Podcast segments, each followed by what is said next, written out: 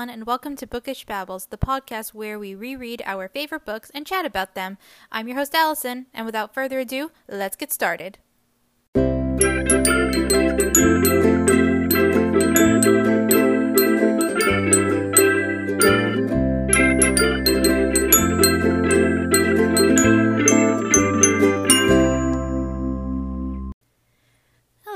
Everyone. Welcome to episode 18 of Bookish Babbles. Today, we're going to be talking about chapters 19 to 21 of The Hunger Games by Suzanne Collins. Hello. How's everyone doing?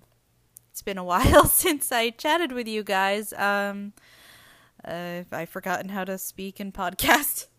anyway, I am back in the United States. I was in Ireland for a whole week with my mom and grandparents, seeing multiple different places. We had we had so much fun.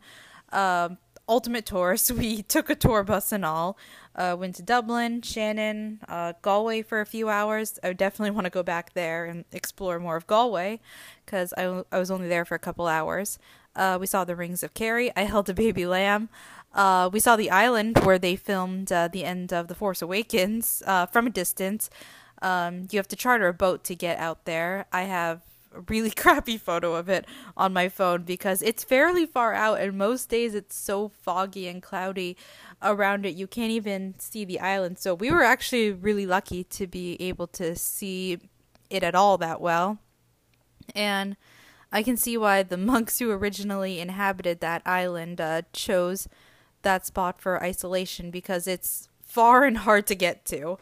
Um, it's also just amazing how they were able to build everything. Like the stairs that we see Rey climb in the movie um, were handmade by monks, and this was like the 14th century, like no modern tools, and it's amazing. And I just want to go back and visit the island.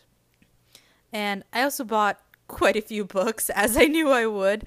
Like I even packed an extra tote bag to be my second carry-on because I knew this would happen.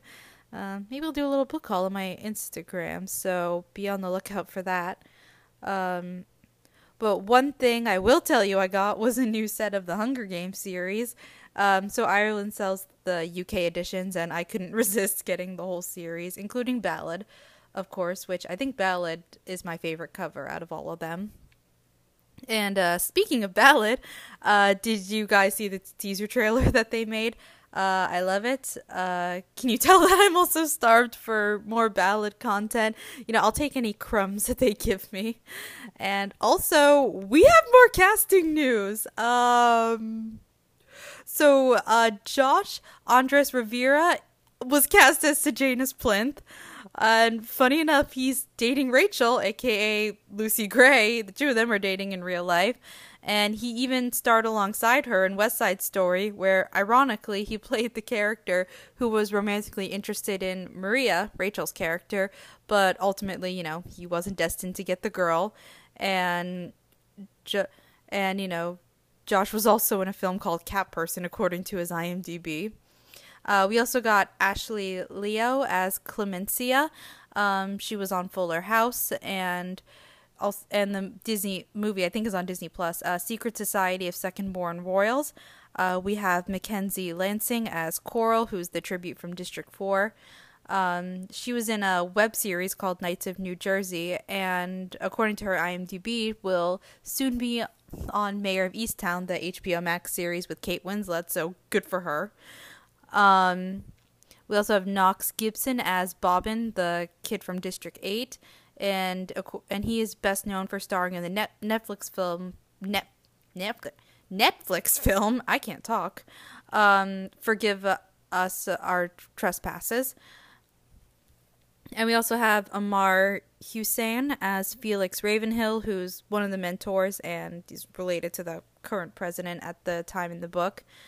Um, no other films are mentioned on his IMDb page, but according to his bio, he speaks English, Urdu, and and um, and Arabic, which is really cool, and is a skilled skilled gymnast. Um, and lastly, the we have uh, Jerome Lance as Marcus, who from District Two, and I think um, and I think this is this is his first film since it's um, Ballad's the only one listed on his IMDb. So good for him. Really happy. Um, I think the actor who played Thresh in the movie. I think that was also his first job. So the franchise is continuing to help new actors get their foot in the door. So yay, love to see it. Still waiting on the Dr. Colin Tigris casting. Um, they start filming in like about a month, maybe a little less than a month. So ah, so excited. Can't wait to see some on-set photos. So I hope nothing too much gets leaked because you know that tends to happen. Um, you know, we've just been hearing about this movie like since the book was announced and it's finally happening and I almost can't believe it's happening. Like it's like all these casting news just like make it feel so official and ah and I will be insufferable. I will be an insufferable Lucy Gray and Rachel Zegler stand the whole time. I will defend all of Lucy Gray's actions in the movie just like I do in the book and I will defend Rachel's performance. anyway, um enough about Ballad. Uh, we're here to talk about the Hunger Games book. We are now on part three, The Victor. So last time, uh, Katniss and Rue's plan to destroy the career's food supply is successful. Uh, the most heartbreaking scene in the book happens. Uh, Rue dies, but her death may or may not spark future events. And there's a new rule change that, you know, changes the game completely. Uh, this week, Katniss finds Peeta and has to find a way to heal him. She gets a little better at playing the star-crossed lovers angle, and the tributes get invited to a feast. So, with all that being said, let's dive into chapter 19.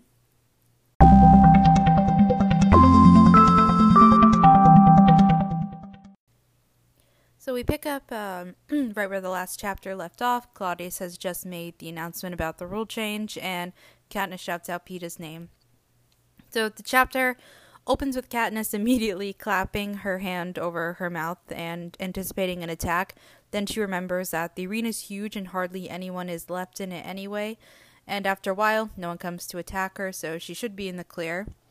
Uh, now it doesn't matter whatever doubts Katniss has about Peeta in the past because now he's her best ally. And she wonders if uh, she and Peeta are the reason that the rule change uh, happened because, you know, Peeta sold the romance so well and it's now so popular that condemning it would jeopardize the success of the games and everything Peeta's done has not in fact been a threat to her. I could have told you that from the beginning, Katniss, but whatever. So, um, she even smiles thinking about this. And when was the last time Katniss smiled in this book? At the beginning in the woods with Gale? At some point with Peeta before the game started? I'm not sure. I don't remember. It's just really important to me right now that Katniss smiled. Um, in case you don't know already, hi, my name's Alyson, and I'm an insufferable Everlark shipper. Nice to meet you. Apologies to anyone who's Team Gale. Anyway, uh, Katniss goes through the list of who's left. Uh, Foxface, whom she's not too worried about since her strategy seems to be avoiding everyone else, and also her district partner's dead, so she's operating alone. Poor Foxface.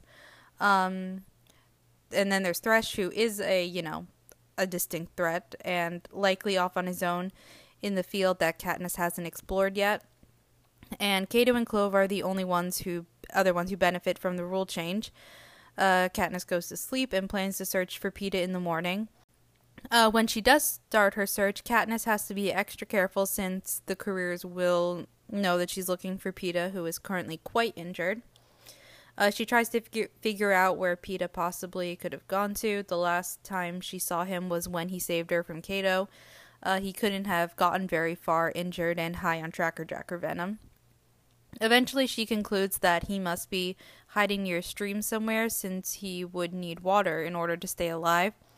Uh, before heading off, she does start a fire to hopefully confuse the others and eventually uh, she comes to a muddy area by the stream with large rocks that start to make her feel a bit trapped. And just when she decides to move, she sees dried blood going down uh, the curve of a boulder.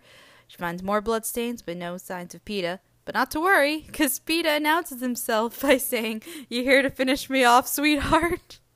because Peeta's nothing without some something witty to say and he's literally right underneath Katniss, hiding in the ground. Um, Pete and like Katniss thinks that Peeta should have shown the game makers, um, you know, his ability to camouflage instead of throwing heavy things, because then he would have earned a ten for sure.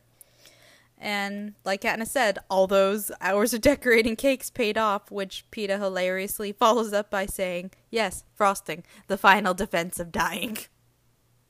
Okay, this is something the movies, especially the first one, nearly leaves out, and that's Peeta's sense of humor, because he's got a lot of good lines, especially here. And knowing me, I'm going to end up reading a lot of them out loud to you guys, so fair warning. Sorry, not sorry. Uh, like this one when Peeta whispers in Katniss's ear, Remember, we're madly in love, so it's all right to kiss me anytime you feel like it. All joking aside, he is right about that.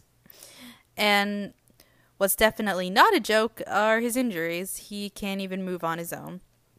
Now, Katniss has uh, has to get him to the edge of the stream and clean as much mud and dirt off of him as she can. Then treats the tracker jacker and burn wounds on his upper arm. And uh, she uses the pills from Marvel's first aid kit to help uh, reduce his fever, though he's still pretty sick since he's hasn't been hungry for days, and the best his stomach can manage is to eat some dried fruit.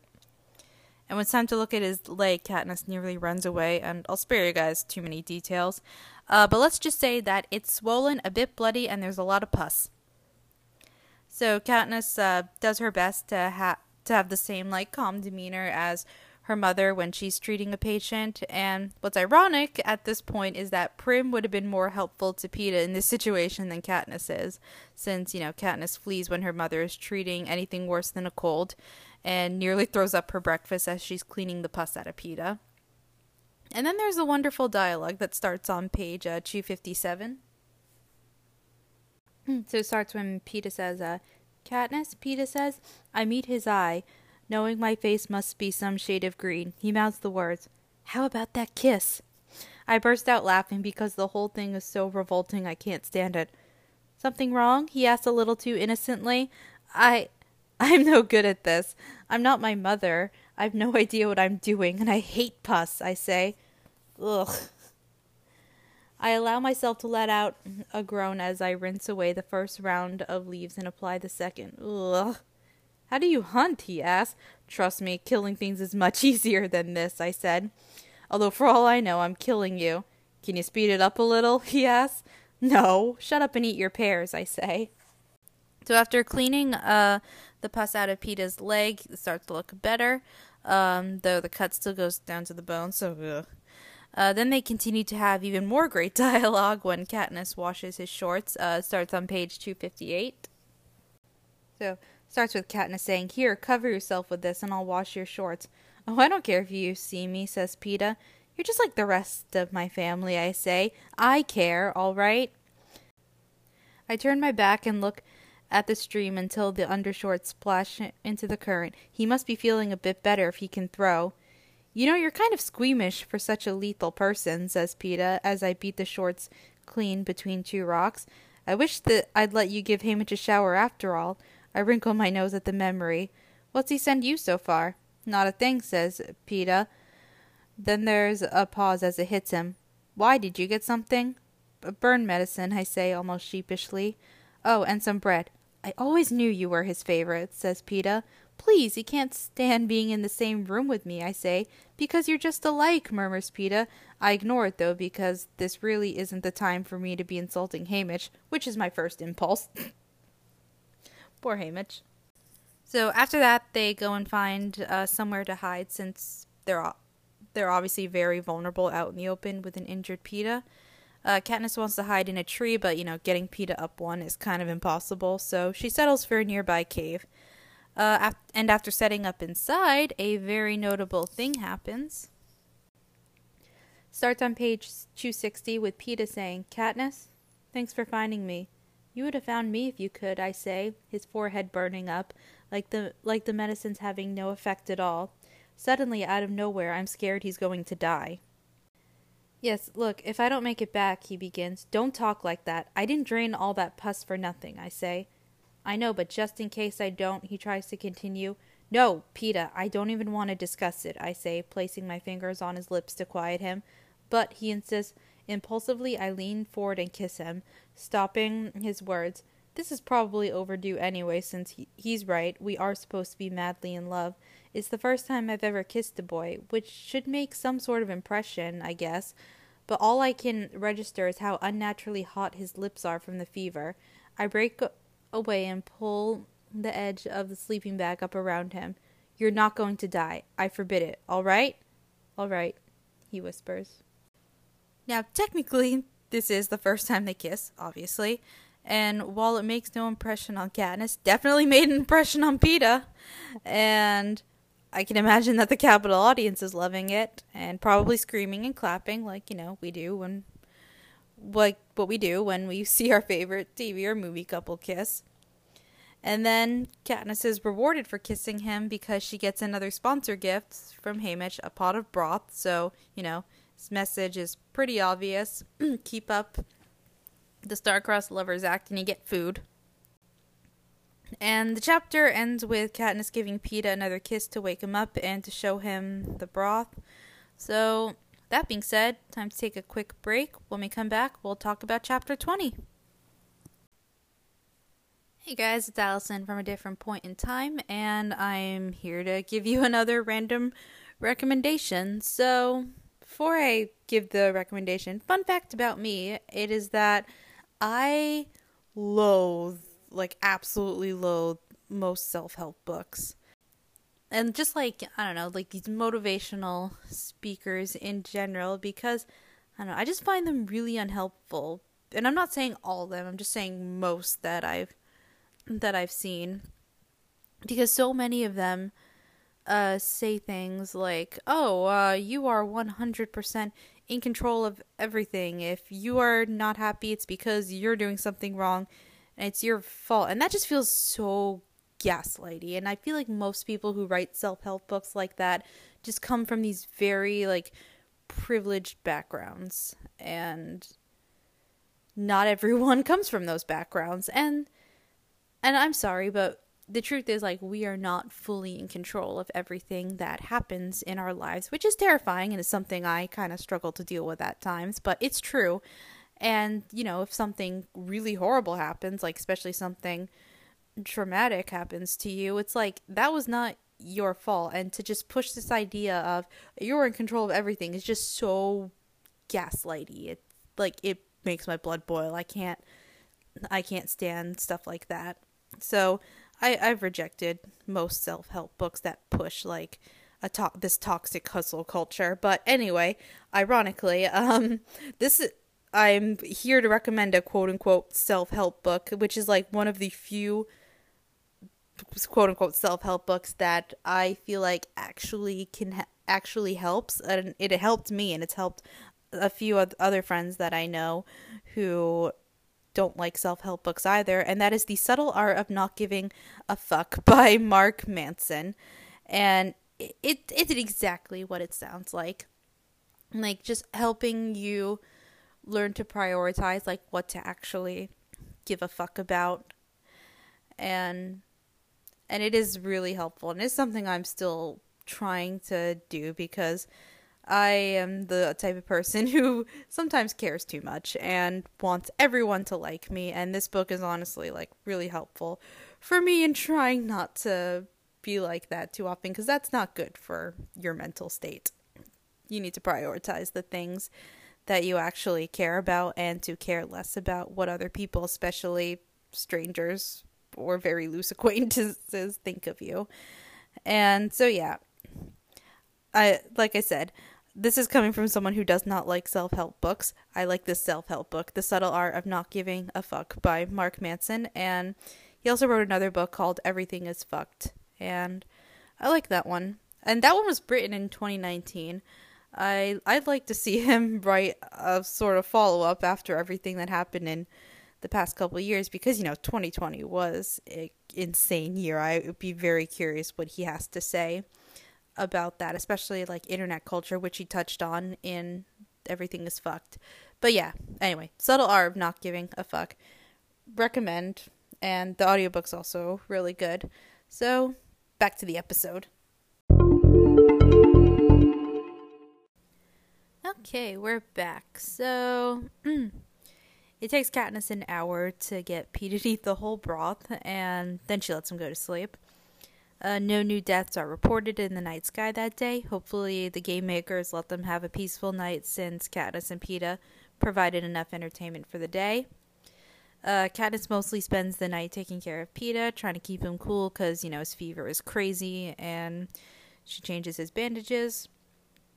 In the morning, his fever thankfully breaks.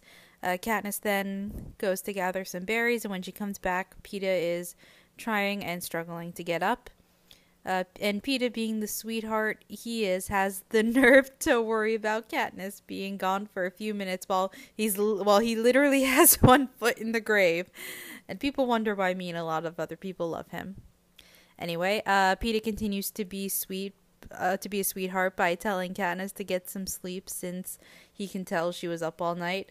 And I, I just love little things like this so much because Katniss has has had to be be strong the strong one for years. Like she never gets to be the vulnerable one, and that's exhausting. We can't be strong all of the time. It's impossible.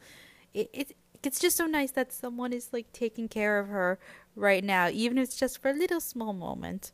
And Katniss tells him to wake her in a couple hours, but Peeta naturally lets her sleep longer because it's well into the afternoon when she wakes up. Uh, she's annoyed, but I support his decision, Katniss. You needed it. And I was recently on an overnight flight to Dub- Dublin and I couldn't sleep because I have a hard time sleeping on planes.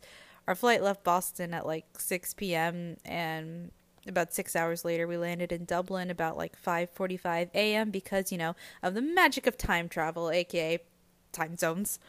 Uh, we couldn't check into our into our hotel until like two o'clock in the afternoon or whatever and i was literally falling asleep as we were walking through a museum like once we were able to check in i passed out for like five hours slept through dinner so my mom brought me back falafels and chips and they were delicious so yes katniss suck it up you needed the sleep but the cute moment is cut short because katniss realizes that peeta has blood poisoning and he's going to need Capitol medicine. So the best they can do is either hope some sympathetic sponsor sends them the very expensive medicine they need. And I do mean very because items get more expensive as the days keep going. Or just hope that Peeta manages to somehow outlast the others. Uh, but the good news is that it's so brutally hot that they don't have to risk a fire because Katniss can literally just cook the food on the rocks outside. So uh, she makes soup, sets some snares, and when she goes back inside, Peeta asks her to tell a story, specifically something happy, the happiest day of her life. Uh, Katniss understandably had a bit of a hard time thinking of one because uh, most of the ones she thinks of involve being in the woods with Gale, but that won't play over well with the Capitol audience. Uh, so instead, um, we get the story about how how Katniss got Prim's goat. And I'm yawning again.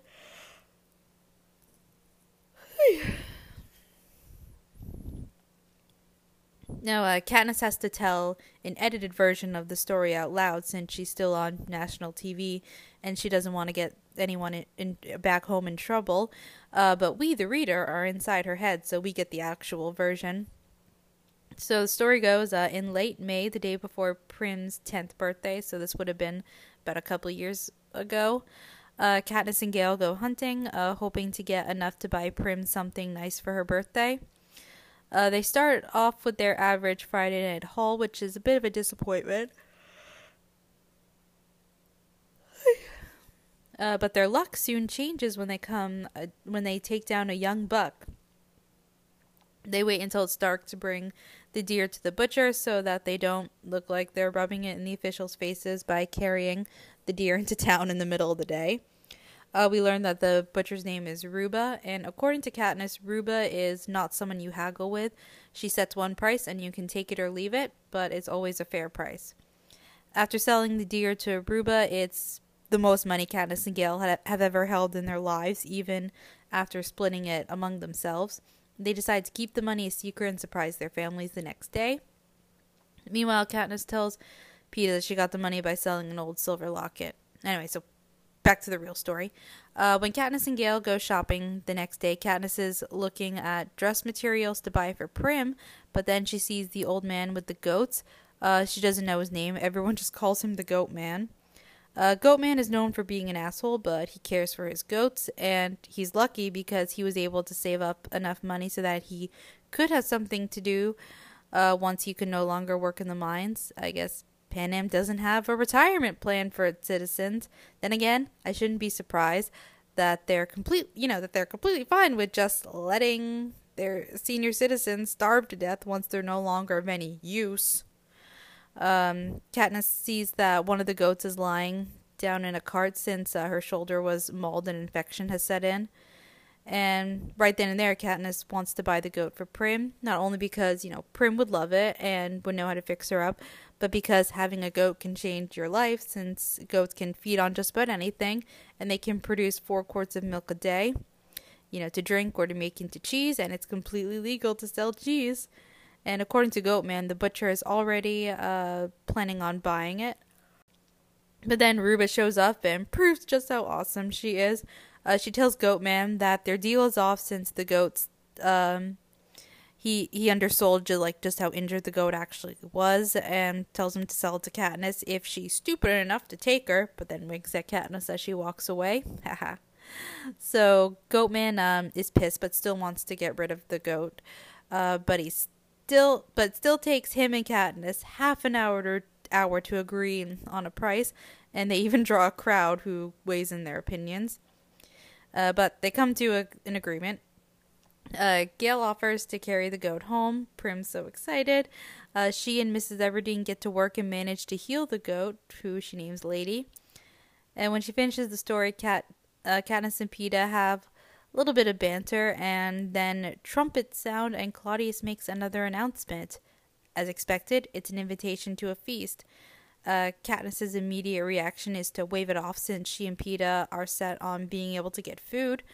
But then Claudius promises that it won't be an ordinary feast. Each of them needs something desperately.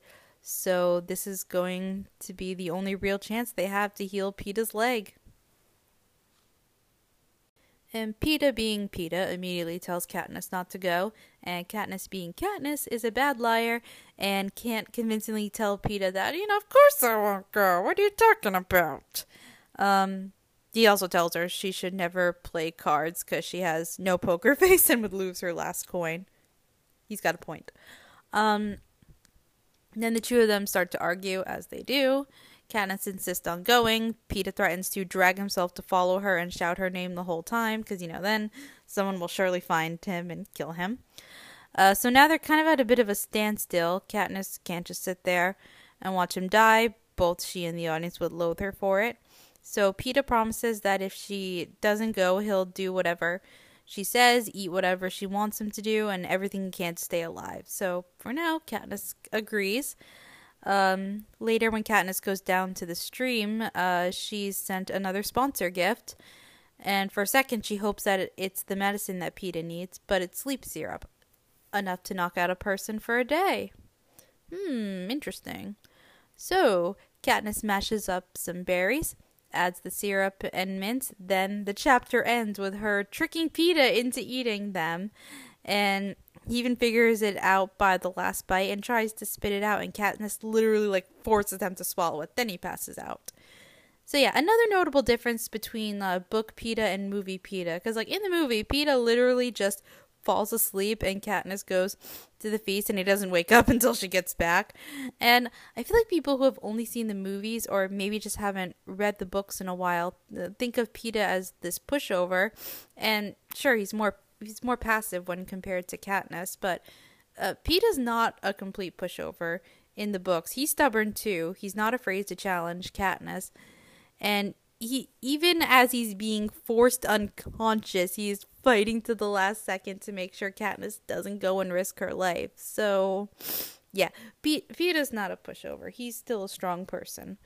So, uh, with that mini rant being said, uh, time for another break. Uh, when we come back, we'll talk about what happens at the feast. Hey, hey guys, me again with another random recommendation. So, Uh, for this one, I wanna I'm gonna recommend a book by an author that I weirdly have not talked about on this podcast. I don't think, which which is strange because I really love this author. Um, and by the way, he also just uh, came out with a new book, which um, ironically is a self help book, which I know I just said in the last segment. I don't like self help books, but I'm to trust him to write. A, he's one of the few people I would trust to write a self help book. And the author, his name is Matthew Dicks, but and his new book is called what's it called? Someday. Should have written this down. Whoops. Um, but I just got in the mail. I'm going to start reading it soon. See if you know.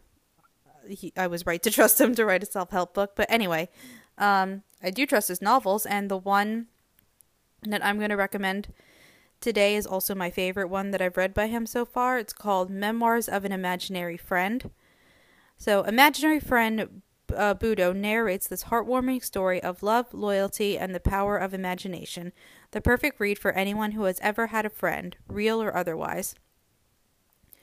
Budo was lucky as imaginary friends go. He's been alive for more than five years, which is possibly which which is positively ancient in the world of imaginary friends. But Budo feels his age and thinks constantly of the day when eight-year-old Maxa Delaney will stop believing in him. When that happens, Budo will disappear. Max is different from other children. Some people say he has Asperger's syndrome, but most just say he's on the spectrum. Uh, none of this matters to Budo, who loves Max and is uh, charged with protecting him from the class bully, from awkward situations in the cafeteria, and even in the bathroom stalls. But he can't protect Max from Mrs. Patterson, the woman who works with Max in the Learning Center, and who believes that she alone is qualified to care for this young boy. So yeah, wonder wonderful story. Um, I my grandma recommends it because I got her to read it and she loves it.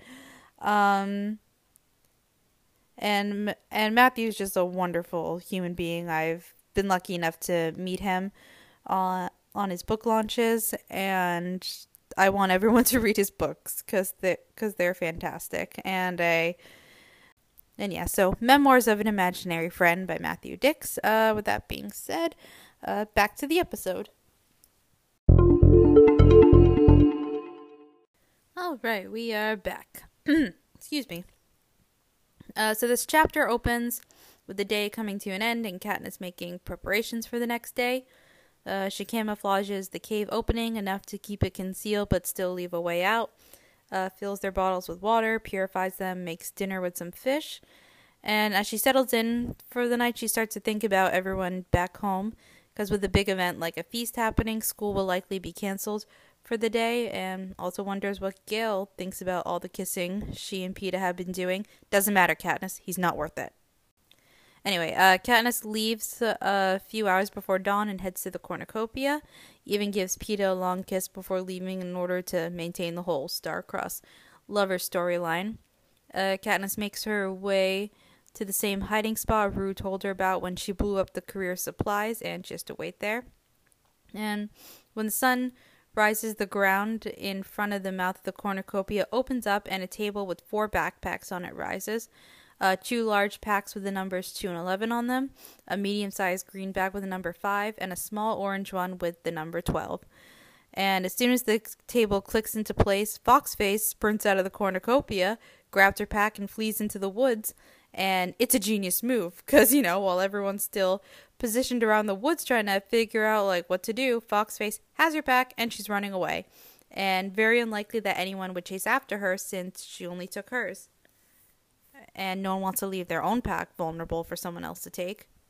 So now Katniss has to sprint to the table to get her pack before someone else does, and she hears a knife coming. Thankfully, uh, on her right, you know, the ear that's actually still working. She uses her bow to deflect the knife. Then Katniss turns and arrow and fires an arrow at Clove, uh, brushes her arm and slows her down for a moment.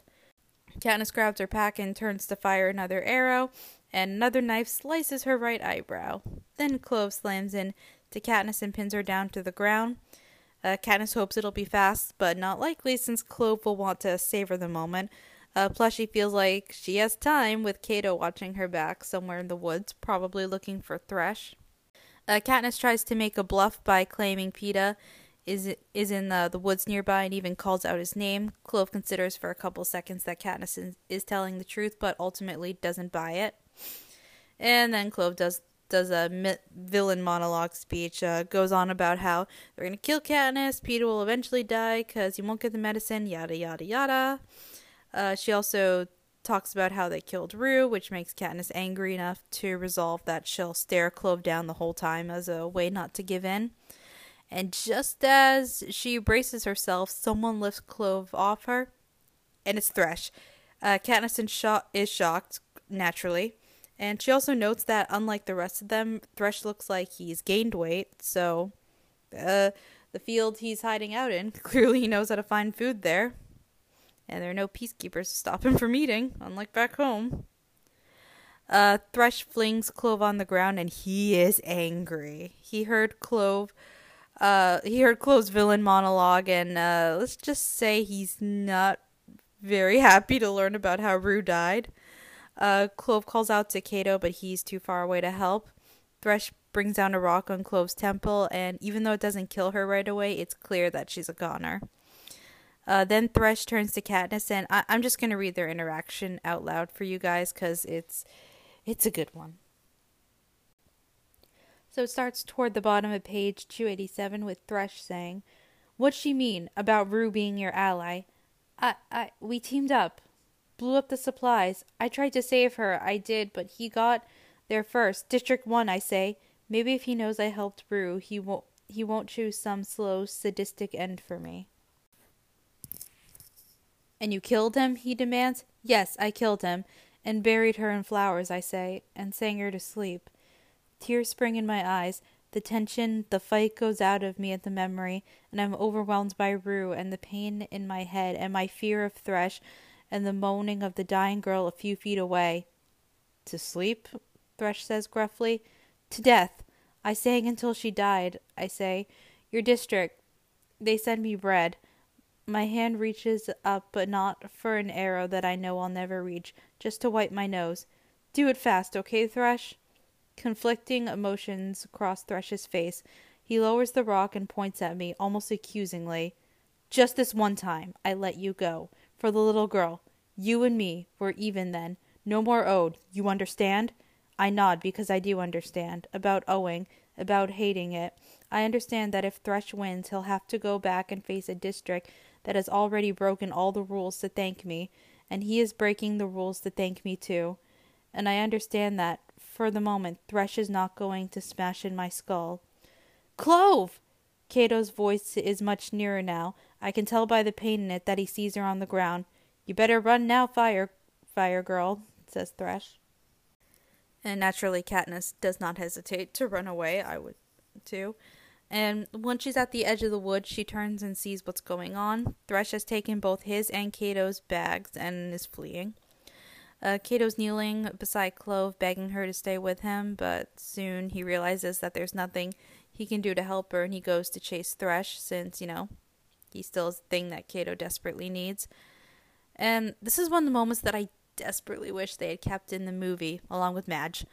Um, and it's such a small moment, but I think that it means so much because up until this point, we've been seeing the careers uh, filtered through Katniss's eyes as just these like Capitol darling killing machine lapdogs, and we don't really see them as anything but obstacles in the way of Katniss getting home.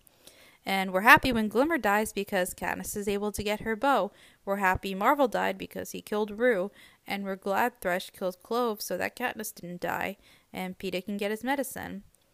And Cato's been kind of like built up to be like the biggest threat to Katniss in the arena. You know, the one we should be most scared of, even though he effectively kills people half the time at best. But whatever.